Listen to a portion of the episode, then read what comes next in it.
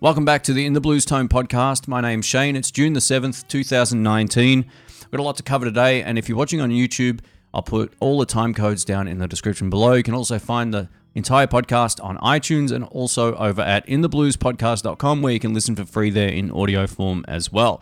So, with all that out of the way, I just got some pretty sad news from a couple of different sources. I was on YouTube and I hit my subscription button, and Brett Kingman's videos came up. I was like, oh, he's posted a Dr. John song. I was like, it's kind of strange. So I, I clicked on it and it said RIP Dr. John. I was like, oh man, this was huge for me. Like, Dr. John was one of my biggest influences of not only listening to great music, but he was also one of the catalysts for me wanting to learn how to play more on, on electric guitar. Even though he was a keyboard player, piano player, he started off as a guitarist before he got shot in the knee.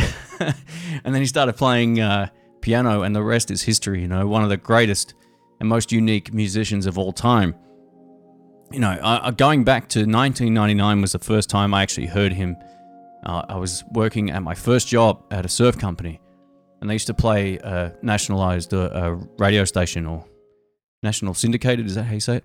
Um, radio station called Triple J, and it was like the odd song out, which was like I'm like this is great, and it was a song off the Anutha Zone album by Dr. John, which I went out and bought as soon as I knew who it was. So uh, it was weird. They were playing like Beastie Boys and Foo Fighters and all this kind of stuff, and then Dr. John came on. I'm like, this guy sounds nothing like anything else that was on the radio, and I hadn't really heard anything like it. It was kind of bluesy, it was kind of swampy, it was kind of just chilled but cool the guy's voice was unlike anything I'd heard up until that point. So, you know, Dr. John was just fantastic. I was working with a guy, and uh, he was uh, maybe 20 years older than me. And he goes, I got an album of his you're going to love. And he actually gave me one of his uh, CDs called The Night Tripper. So, this was basically one of the first things that got me into Dr. John. I heard the bass line on Black John the Conqueror, which is the first song on this album, and I was hooked. And I went, this guy is just super funky. Now, some of it is just bizarre. Like some of Dr. John's music is just so out there, and that's what kind of makes it awesome as well. I even like more of his commercial stuff as well that he did, like on Anutha Zone and some of his other albums after that as well. But they all retained such a unique sound that not a lot of other people were doing, and I just think that's fantastic. So it's a huge loss to the to the music industry. Um, one of my best friends and I, we went to see him live, and it was awesome. It was like musicality that I'd never seen up until that point. Like no kidding. It was it was unbelievable. His band was just something else. You know, it was the first time where the rhythm section would come out and just blow you away before, you know, Doc even got down and played the piano. You know, he'd he'd walk out after the band had already kicked it off. My friend and I are looking at each other going, It's the best rhythm section we've ever heard. Know, I've seen some really great acts, like James Brown is another one that I, his band was just super cool. But Dr. John's probably in my memory of one of the best shows I've ever seen. And he had his American band here in Australia, and it was something else. And I think, you know, his rhythm section have worked with like Aretha Franklin and a whole other, lot of other people over the years as well. So I, I could be wrong about that, but I'm pretty sure like they worked with a lot of big name artists and they were like just unbelievably good and you know it was it was like 65 bucks which is really cheap here in australia to go see a band. This was going back a long time too. But it was just such a an amazing experience to to see not only the musicality but just how much he dug playing you know? And it got me into you know buying his dvds and uh, all that kind of stuff. And like i said I, my, while i play guitar um, some of my favorite non-music non-guitar music is Dr. John. It's not guitar focused, you know. I've got him on my wall right behind here as well. I've had him on the wall since I think the posters went up. Um, yeah, so I thought what I'd do is just go over some of the albums and songs that I, I really think are worth checking out. Like, there's so much good stuff. Um, so yeah, I'm just gonna I'm just gonna go through a couple of these. I reckon this album is fantastic. Trippin' Live. If you get a chance to have a listen to this, just just stream it or buy it or whatever. It's a fantastic album. It's got some of the funkiest live songs ever. Yeah, it's there's just so much good stuff on here. the whole album's pretty much great, but Wild Honey is a great tune. Renegade, man, there's just so much good stuff on this album, and he actually busts out some guitar on here as well. So if you haven't heard him play guitar, it's definitely a good one. This was another one that completely um, just broadened my horizons musically. Listening to this, this was a, a cover album of uh, Duke Ellington's songs. It's called Duke Duke Elegant. Elegant. Yeah, there you go. I said it right that time. It's an awesome album, man. I think he's got the definitive version of I'm gonna go fishing. This album is drum and bass heavy in terms of just straight up funk grooves, locking in the pocket grooves, man. There's nothing quite like this. Highly recommend that album. And another one that's of more recent times. I got way more albums than this, by the way. Um, yeah, I just grabbed a handful out of the CD rack and I didn't go through my car, which I know I've got some more in. But this one here, Creole Moon, have a listen to this. Um, there's a song right at the end called One, Two AM's Too Many. And it's such an awesome tune. You know what? I may actually leave, uh, I might put a Spotify playlist together and I'll link it down below if it works that way as well and you can check it out. But uh, yeah, this particular album, it's just a great combination of all the good stuff. So yeah, a couple of other my favorite things as well. What I'll do, I'll link a, a video up in the cards. I, I, love that he worked with other musicians as well. There's a really great couple of jams he's done with Eric Clapton, which are some of my favorites. Another another really great memory I have of of Doc was on the Stevie Ray Vaughan tribute DVD. It's also a CD, and you hear him talking, and he's like, Boo. he's got the bassiest voice you've ever heard, and the funkiest talking voice which translates into one of the funkiest singing voices. You know, like a lot of people sort of, I don't know if they appreciated his vocal as much as what some of my, I do and a couple of my friends do as well. He had a raspy voice. It was very different. He had a really thick accent, uh, and it was just awesome stuff. So, yeah, I'll leave some links in the cards here. You can watch them before you watch the rest of the podcast and and soak it up. But uh, yeah, sad day, man. It's a sad day. Dr. John. Uh, one of my favorites. Rest in peace, brother. Up next, I thought I'd have a quick discussion about using the Kemper profiling amplifier in a live situation, and then I'll also show you some live clips as well. So, I've got some mixed feelings about using it, and I don't think I'll ever be taking it to a gig again, and I'm going to explain why. Now, this won't relate to anyone who's a proper touring musician who has a sound guy and great fallback speakers at every gig and you know, who can hear everything. So I'm going to get into some of this as well. But the biggest criticisms I have of it are this the input jack is on the lower right hand side. Now, if you don't have this off the floor, you still run the risk, even if it is off the floor, of having someone stand on your lead and then sort of breaking or bending the lead inside the unit. Now, I actually had the unit on the floor. I went looking for a hard case for it. I couldn't find one shallow enough. There were lots of really deep ones, but they were just too big. So I ended up just taking it in a soft bag and putting it on the floor. What was right next to the floor, or right next to the stage, I should say, was a fireplace. And I thought to myself, oh no, I'm going to run the risk of cooking this thing. So I had to keep moving it back further. And I became really paranoid about having something worth as much as the Kemper profiling amplifier sitting on the floor. And every time one of the bandmates got on and off stage, and I apologize, guys, I said to him, watch, watch the lead, watch the lead.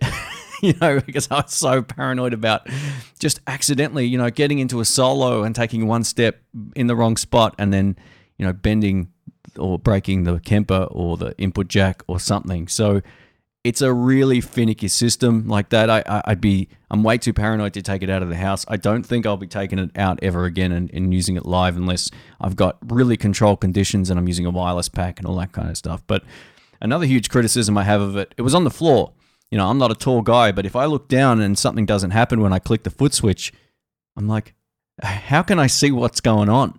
So you have to basically crouch down and, and face it parallel to see the screen. Now, in a well lit room, or if it's you know at desk height where it is right now, just off camera here, it's easy to see. But when you have it at floor level and it's tiny, it's really really awkward to see. Now, my friend had the equivalent of the Joyo American sound pedal on the floor, and that was just extremely easy to dial in to change things. You could look down and turn something. And in the mix, in the mix, there's not a huge difference between using pedals, his pedal board, and one of those Joyo American sound pedals, for example, and using the Kemper. The Kemper sounded great through my studio monitors. I got it to the gig. Now, supposedly, which it did in the end, the front of house sounded fine. I didn't know that. I was struggling. I had a, a fallback with a blown tweeter. That's what we had. And my friend was smart enough to bring one of his own uh, powered monitors. I thought, nah, the house one will be fine. So I plugged into that. I couldn't hear anything I was playing. I was just hoping, and I, and, and I could hear a little bit, but it was a muffled mess, and I was so paranoid that out the front, that's what everybody was hearing. Everyone's like, "Man, the guitar tone's great. Wow, what what have you done?"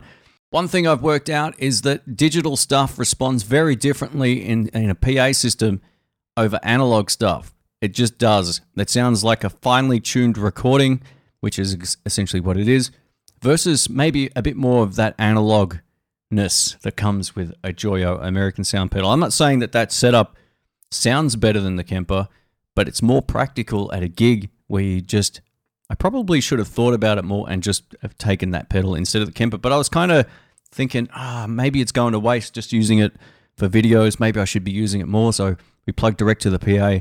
And I got to tell you, I think the response and the way that the analog pedals sounded and performed outclassed the Kemper. I didn't have any other pedals going into it. I just had the foot switch and I had the expression pedal and I got some really great tones out the front. But, you know, being still able to stack your, your overdrives and distortion pedals into, you know, an analog amp, which was the American sound pedal, for example, was just, it was better. It was absolutely better. And if uh, my friend Brian needed to adjust anything, he'd look down and turn the pot. None of this sort of like get crouching down, trying to fiddle through stuff. It was just better. So uh, now I don't have to worry about like taking the Kemper out again. I'm just going to take the American Sound pedal or the reverb pedal and my pedal board. Done. And that will go direct to PA and it should sound just as good or you know, the differences don't outweigh the the practicality. So I don't think I'll ever be taking the Kemper out to another gig.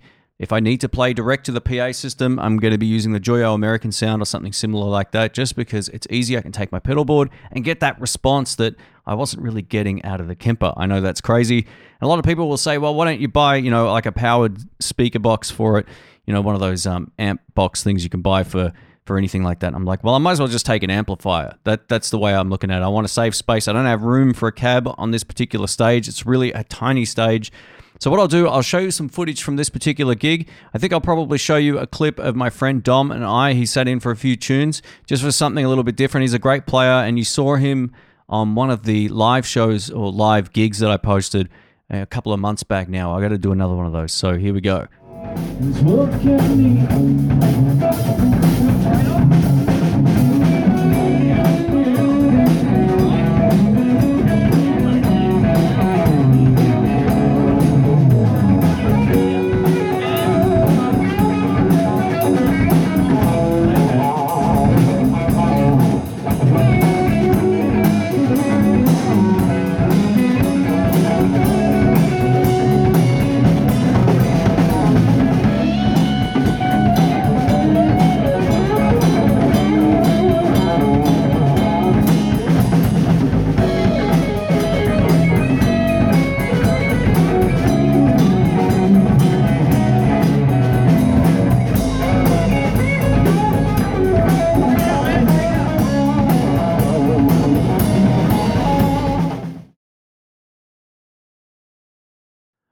Up next, we're going to have a chat about inexpensive guitars and some misconceptions about them and why I feel right now is the best time to buy an inexpensive guitar ever.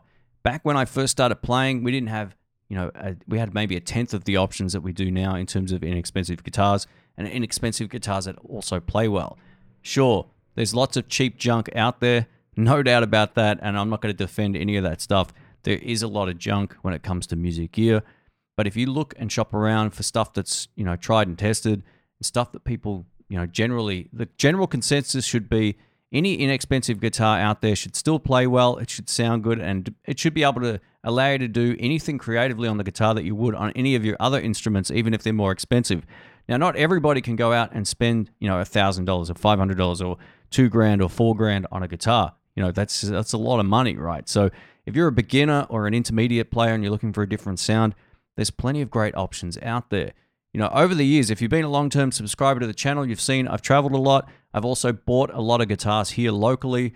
Some are $150. They played great. They sounded good. They had no problems with, you know, any amount of overdrive I threw at them. I took them out and I played them live. And you know what? It made no difference to my playing. It didn't hinder my playing. It It didn't eh, give me any compromise in terms of tone. It sounded fine. Like I said before, not every guitar like that or inexpensive guitar out there is going to be able to give you that, but there's lots of great guitars. It doesn't matter whether it's something like a low end Epiphone or a Yamaha Pacifica or a Harley Benton or a Chinese made Tokai guitar. These are just some examples of inexpensive guitars that are still great. Even Squiers, you know, stuff like that. I've owned two classic vibes. One of them I purchased in the US when, uh, well, I think maybe when they first came out. It was 350 bucks. And I went out that night and I played it live and it was great. It made no difference to my playing. It inspired me to play. I didn't feel like I was sacrificing anything in terms of feel or playability, which brings me to my point.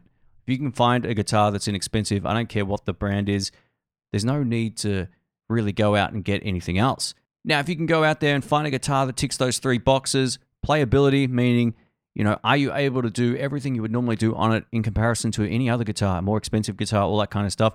That's number one. Two is the second one is also very important, just the tone of it. Does it handle overdrive and dirt? If you some cheap guitars, if you throw a distortion pedal on it, the pickups might squeal because they might not be waxed, right? So there's things like that you've got to look out for.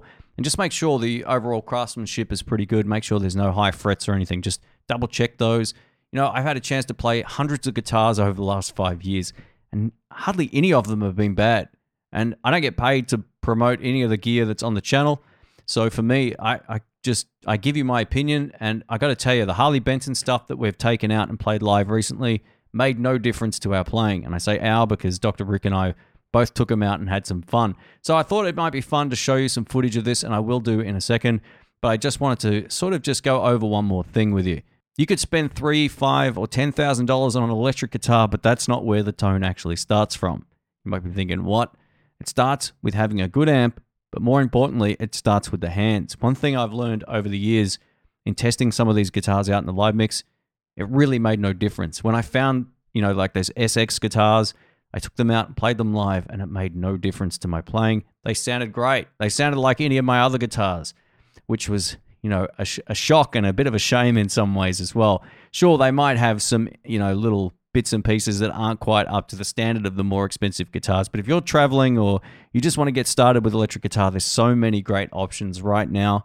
There really, really is. If I were, if I had some of these options when I first started playing, I definitely would have picked up the CST 24T over something like you know my my original Squier, which was a great guitar, but yeah, it's not even close. The standard has gotten better. I'd love to hear your thoughts on this, but right now I'm going to show you a couple of clips from the jam and you can see what you think of Dr. Rick playing the CST24T with the P90s, and I've got the humbucker. So let's do it.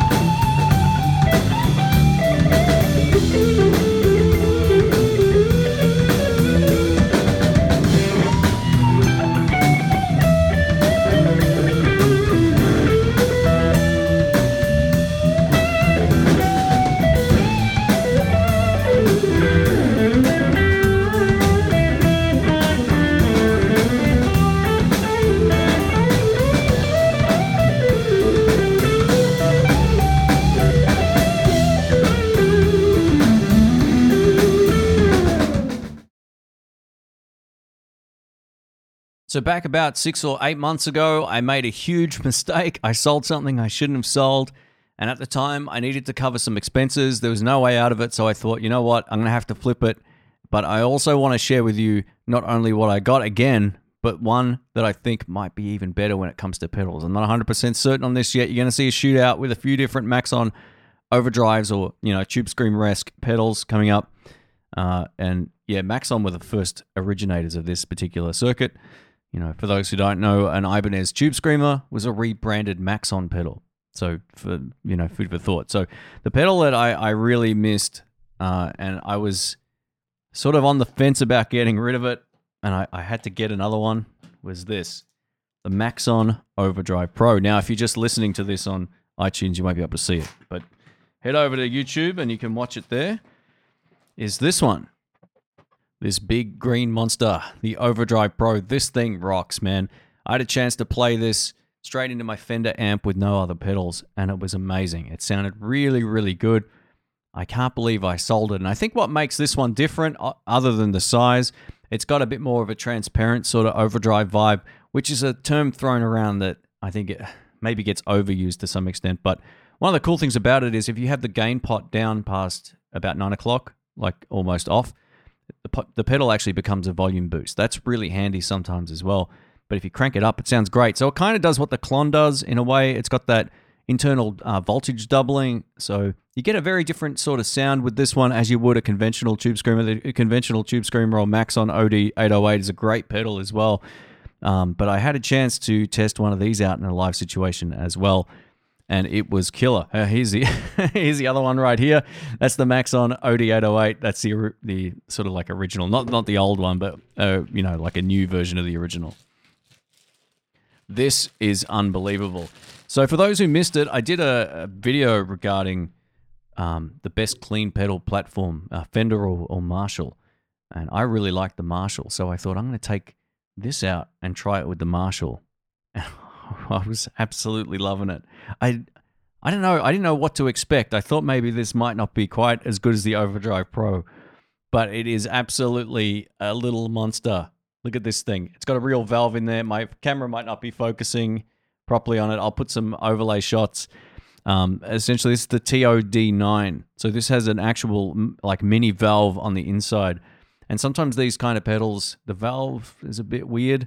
But if you leave that circuit off, you basically got it, you know, one of these. You've got one of these OD808s. When you start bringing in the the tube drive, it's kind of like what the supersonic amp does from Fender, that burn channel, the second gain stage, just gives you more. And it is awesome. This is a leave on pedal. You could leave this on and just play, and that's what I did. So I set up the crunch channel with just a hair again on the Marshall. I took it out and played it live, and it was absolutely singing. So I'm going to show you a quick clip of how that sounds through my Marshall. Uh, no other effects. I think I might have had a delay on in the effects loop, but no other actual dirt pedals on the floor. I got to tell you, I can't wait to do a video of this, the the TOD9. I'll leave some links in the description. You can check this one out. This this is pretty cool, and they've actually kind of like ripped off the YouTube font on the front. I don't know how they got away with that, but Maxon make great stuff, and it brings me back to a very similar point to what I was just talking about with these inexpensive guitars. If you find one that ticks all the boxes, you're going to be sorted. I really feel like that with pedals too. I take any one of these three or any one of my main pedal board pedals, use them live, and it's going to make very little difference to my tone. I'm still going to try and dial in the sound that's in my head. Uh, this this just made it really easy. I as soon as I, I started dialing in that second circuit, I thought this is great. I didn't even test it at home. I just took it out and played it live, uh, and that's the test. If I could get it to work live, it's a good pedal. I have a feeling I'm going to like it more than this, which which is kind of strange. But stay tuned. If you're a subscriber to the channel, I'm going to do a sh- uh, like an epic Maxon Overdrive shootout with very similar pedals as well. I'm going to show you how they sound in the context of a mix and then on their own, and the differences and you know what what I might be hearing in the room. But uh, yeah, the TOD9 might be one of my new favorites. Uh, yeah, I'm to definitely be taking this out again and hopefully we'll get some uh, better footage as well. So yeah, I'll show you a quick quick clip, and you can listen to this and see what you think.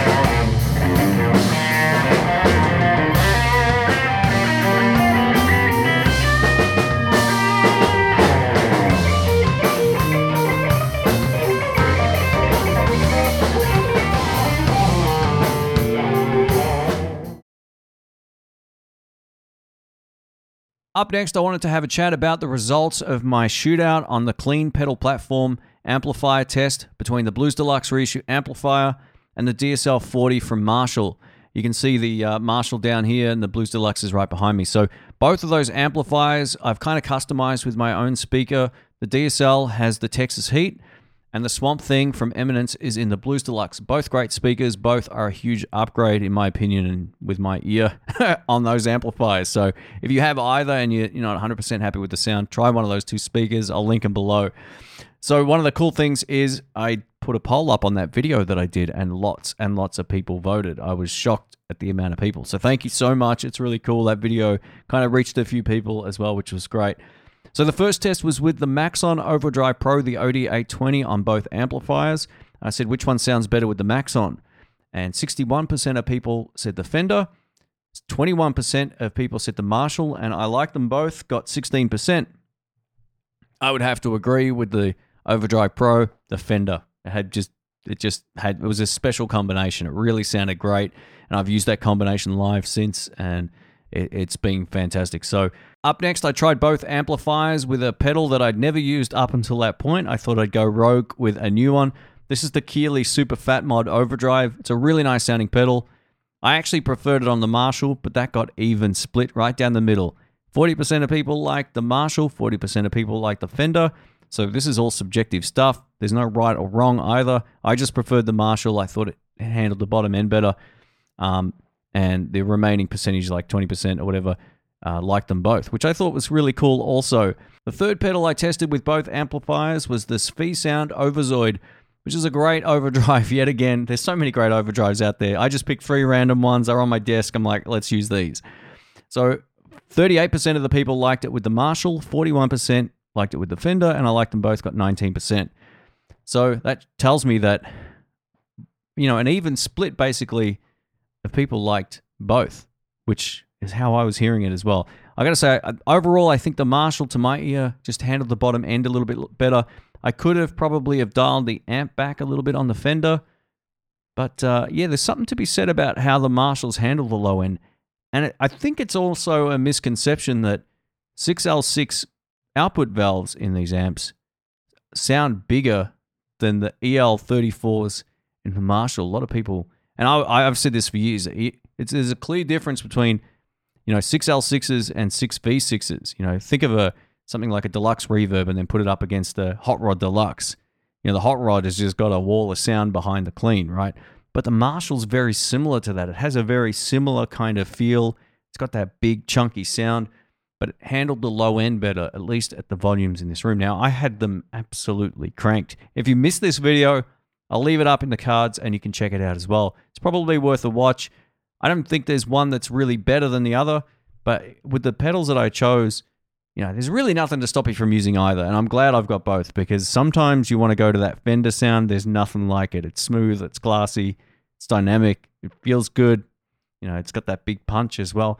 Then you want something like the Marshall that you don't even need pedals with, right? I, I just play that amp only on the drive channel normally with a volume boost if I need it.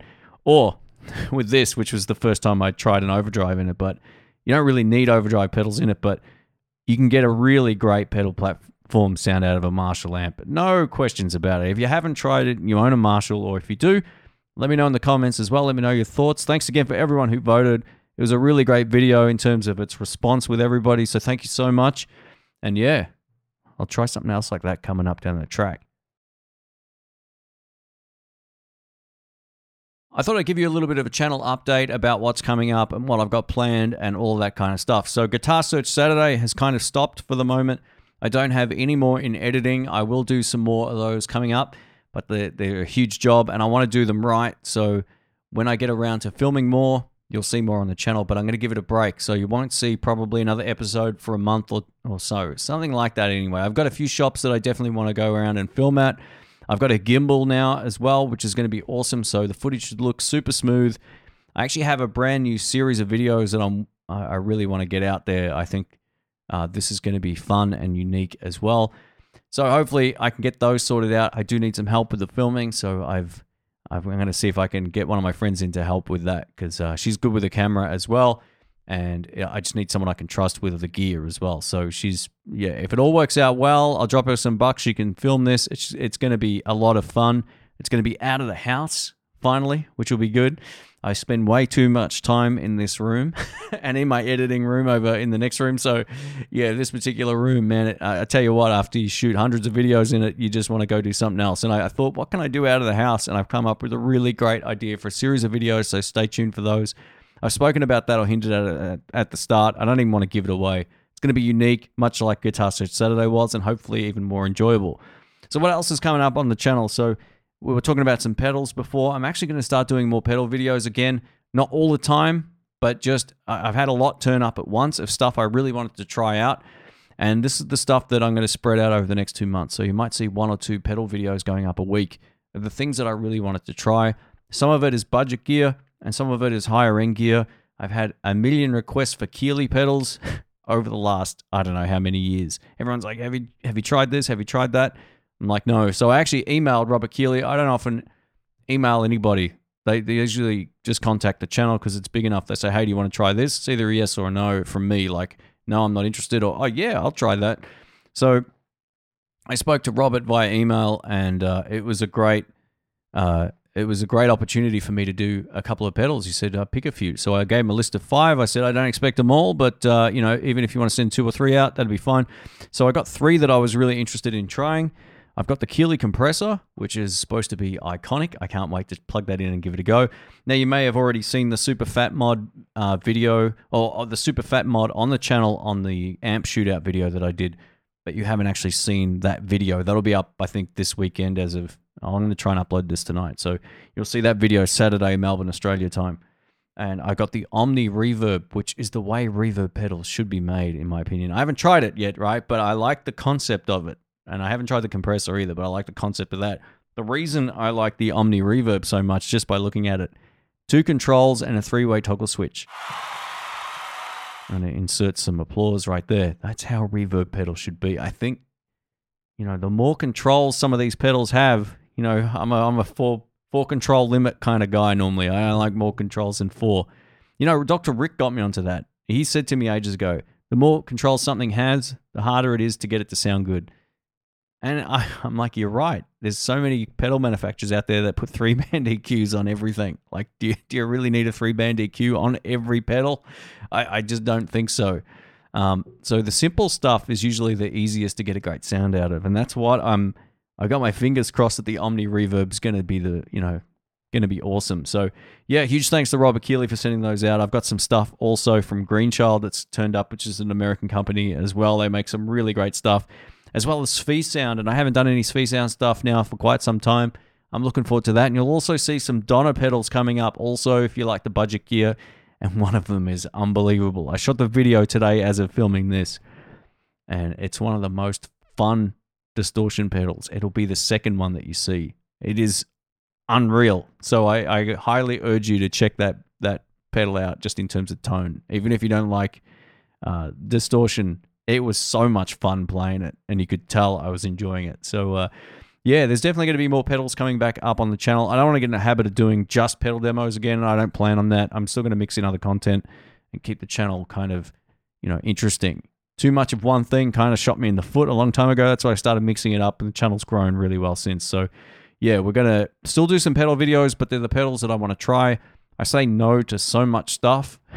I get emails all the time. Hey, do you want to try this? Hey, do you want to try that? I'm like, why would I need like I get uh, some of the emails are hilarious. I'll go over them one day and just go through my emails with you on on camera and show you some of the weird requests I get to do videos on this channel. And I'm like, did you even watch any of my videos?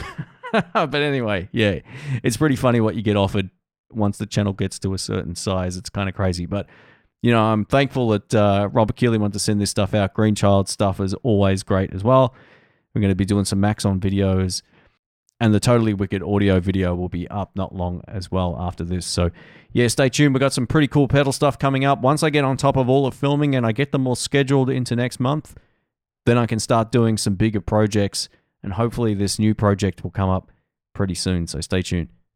So, that wraps up the In the Blues Tone podcast for the 7th of June, 2016. So, for those who don't know or don't care, I'm going to say this anyway. I turned 40 a couple of days ago. And uh, yeah, it was a bit of a shock to the system. You know, I was kind of, this was the first birthday that I was anticipating. You know, uh, it's weird. I've never really cared too much for my own birthday. I did something for my 21st. I think that was the last time I, I did anything in terms of uh, having a party. But, you know, we ended up having some fun. I went out with my family for lunch. And then later on in the day, uh, Dr. Rick, myself, and, I, and a lot of my other friends, we went out and we jammed. Like, what better thing is there than that? Then afterwards, we went to McDonald's and uh, they got me this little cake. It was hilarious. So, a very informal birthday, uh, lots of music, lots of fun. And that's what it's all about. So, uh, yeah, if you do enjoy the podcast, please give it a thumbs up if you're watching on iTunes. A massive thanks also to all my Patreon subscribers. I don't plug Patreon much, I only do it on this and Guitar Search Saturdays. Uh, but yeah, they've been a huge supporter of the channel and it helps it move forwards. It helps with the upgrades, all that kind of stuff as well. So thank you so much, guys. You know, the support's been uh, it's overwhelmingly good. And coming up with Patreon too, I may have some news about that. But if you want to see what's coming up on the channel, you know, ahead of time, and if you like my backing tracks, you can download them there for free. Well, for free for two bucks or whatever it is you want to sign up for. So yeah, I'll leave some links in the description below. You can check them out. Thanks again for watching. My name's Shane, and I will catch you on the next one. See ya.